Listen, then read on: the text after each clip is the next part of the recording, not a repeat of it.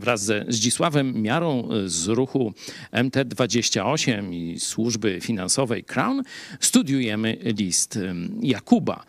Widzicie, że dość często w ostatnich tygodniach odwołuje się do tego listu. To efekt tego studium. Mówiłem o intrygach w Kościele dwa dni temu. Rzeczywiście, niezależnie od poziomu rozbudowania Kościoła, czy jest to wielka organizacja odstępcza, spływająca złotem, kontakt, konsz, mająca konszachty z władzą polityczną, gdzie no, intrygi są na porządku dziennym, także zabójstwa, cudzołóstwa, no wszystko, co tam się, że tak powiem, potrafi wyobrazić, to się tam dzieje w tej organizacji religijnej, ale nawet w najmniejszej wspólnocie.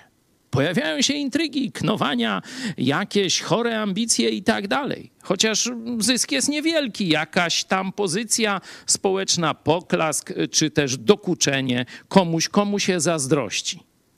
I to się działo już w pierwszym tym apostolskim kościele, dlatego Jakub w trzecim rozdziale mówi o tej gorzkiej zazdrości i właśnie tym, o tych intrygach, intrygowaniu w sercu i później w kościele przeciwko tym, którym zazdrościmy.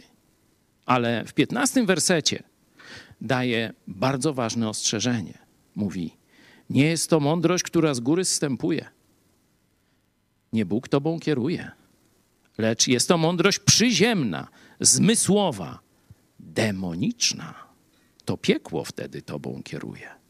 Jeśli to jest norma twojego postępowania, to zastanów się, kto jest twoim ojcem. Faryzeusze też myśleli, że mają w Abrahamie ojca, a Jezus mówi nie. Wasze czyny świadczą o tym, że waszym ojcem jest diabeł. Warto zdać sobie z tego sprawę.